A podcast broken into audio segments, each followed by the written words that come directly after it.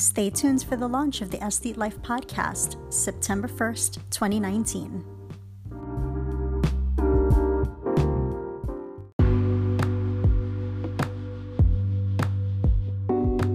An aesthete is someone with a deep connection or appreciation of art and nature.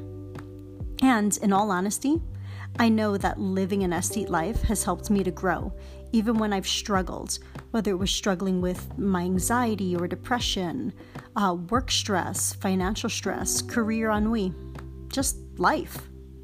And I didn't even realize that the one common denominator of every bump in the road was that I used creative outlets and moments in nature to get me through. This was the beginning of the concept for the aesthete life.